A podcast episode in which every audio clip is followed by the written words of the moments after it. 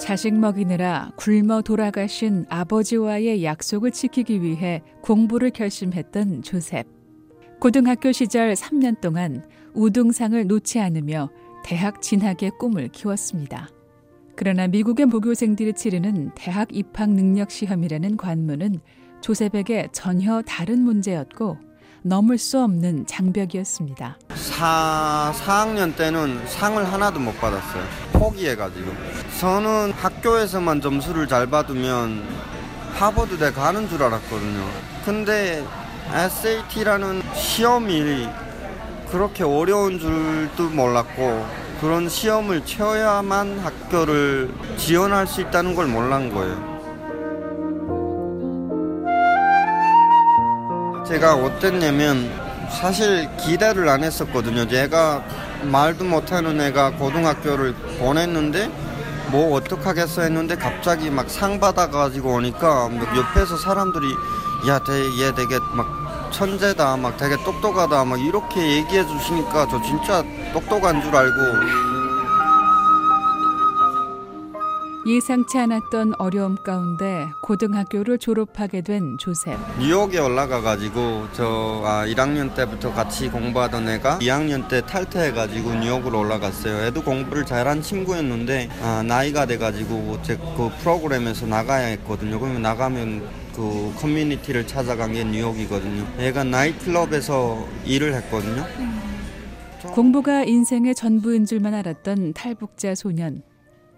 대학 입시에 실패했다고 생각한 후 다시 도전할 의지를 잃고 맙니다. 그리고 중학교 때 학교를 자퇴한 친구를 찾아갔습니다.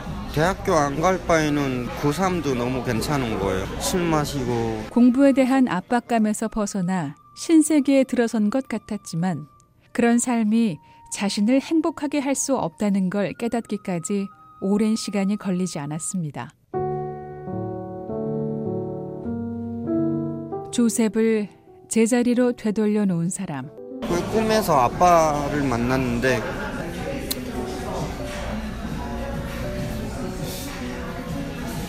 아 그랬던 것 같아요. 그냥 대학교 안 가도 된다. 그냥 네가 오는 만큼 열심히 한, 했다는 거 아니까 그냥 이렇게 막, 막 놀지는 말라고 그런 꿈을 꿨어요. 그래가지고 아버지의 메시지는 방황하던 조셉에게 큰 위로와 용기를 줬습니다.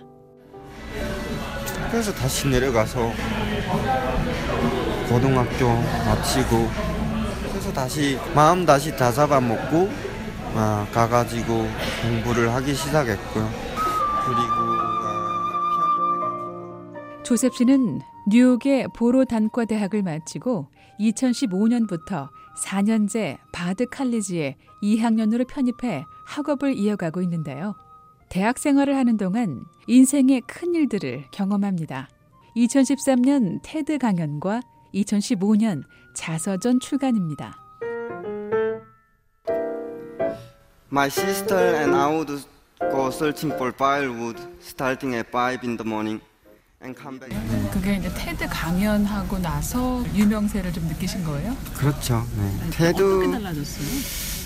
어떻게 달라졌냐면요. 예전에는 아, 그냥 아침에 공부하고 아침 저녁에 공부하고 낮에는 아르바이트를 하면서 힘들게 살았던 그냥 보잘것없는 아, 한 아이였 청년이었고요. 23살이었는데요. 그때가 제가 가분할 정도의 아, 대접을 받고 다녔거든요. 예를 들면 저기 아, 아, 어디에 가나 VIP로 미스터 킴이라고 불러줬고 그리고 출장을 갈 때도 아, international flight 탈 때도 first class로 아, 해주고 미국 정부와 국제사회에 북한 인권에 대한 관심이 최고조였던 당시 조셉 씨의 이야기는 각종 미디어와 국제 무대에서 소개됐습니다. 그런 분위기가 이어지면서 세계적으로 유명한 미국인 언론인이자 작가인 스테판 탈티의 자서전 공동 집필 요청을 받게 됩니다. 조셉 씨는 다른 작가들로부터 여러 번 같은 제안을 받았었지만 스테판 탈티 작가의 요청을 받아들인 이유가 있었습니다.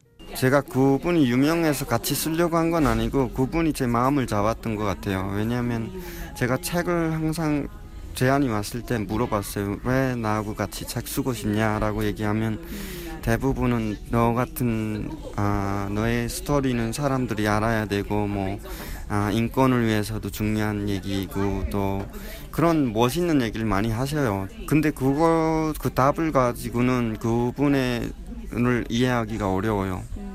그래서 이번에도 물어봤죠. 왜 나 저하고 책 쓰고 싶어 하냐 하니까 거창하게 답을 하신 게 아니고 나는 아, 어릴 적에 중학교 때 아, 글을 잘 쓴다고 아, 저기 네 소질이 있는 것 같으니까 아, 해보라고 해가지고 시작을 해서 글을 쓰는 걸 좋아하고 지금은 책도 여러 번 썼고 나 너한테 없는 글 쓰는 능력이 나에게 있고 아, 너에게는 글 쓸 수 있는 아, 컨텐츠를 가지고 있으니까 서로 서로 좋은 거 아니냐라고 너무 평범하게 말해주시는 게 그게 마음이 잡혔던 것 같아요. 아 이분이라면 내가 살아오면서 어, 내 삶에 뭐 아, 감추고 싶었던 얘기도 아, 할수 있겠다, 믿을 만 하겠다라는. 미국인 작가의 왠지 꾸미지 않은 듯한 답변이 마음에 와닿았던 조셉.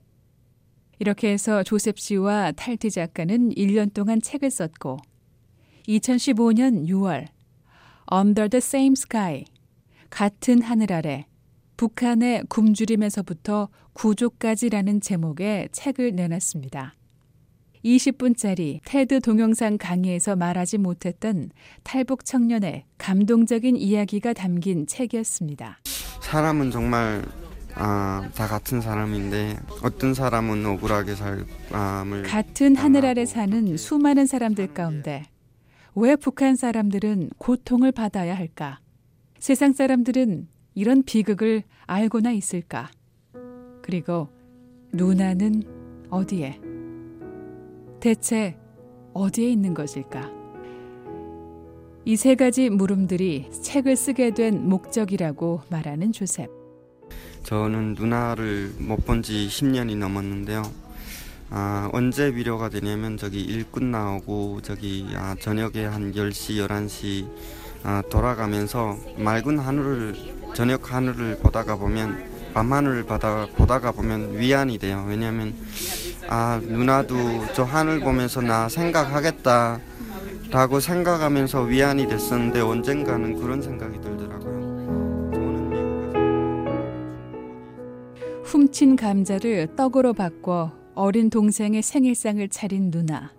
누나의 사랑이 지금의 자신을 잊게 한 힘이라고 말하는 조셉 씨의 자서전은 1990년 북한에서 태어나 2007년 미국의 난민 자격으로 입국해 정착하기까지의 절절한 사연이 담겼습니다.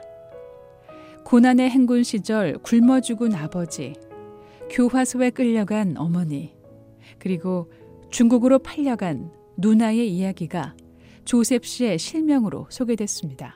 책 출간 후 조셉은 더 유명해졌습니다.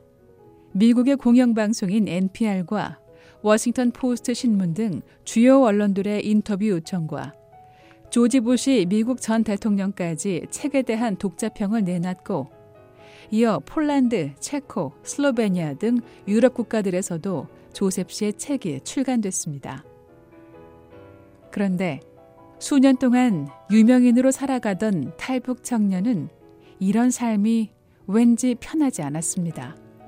유명 인사가 된 자신을 부르는 곳도 많아졌고 책도 제법 팔려나갔던 당시 조셉 씨는 돌연 이런 분주한 생활을 뒤로하게 됩니다.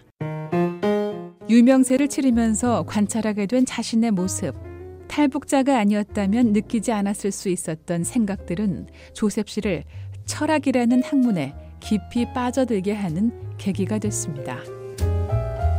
BOA 뉴스 장량입니다.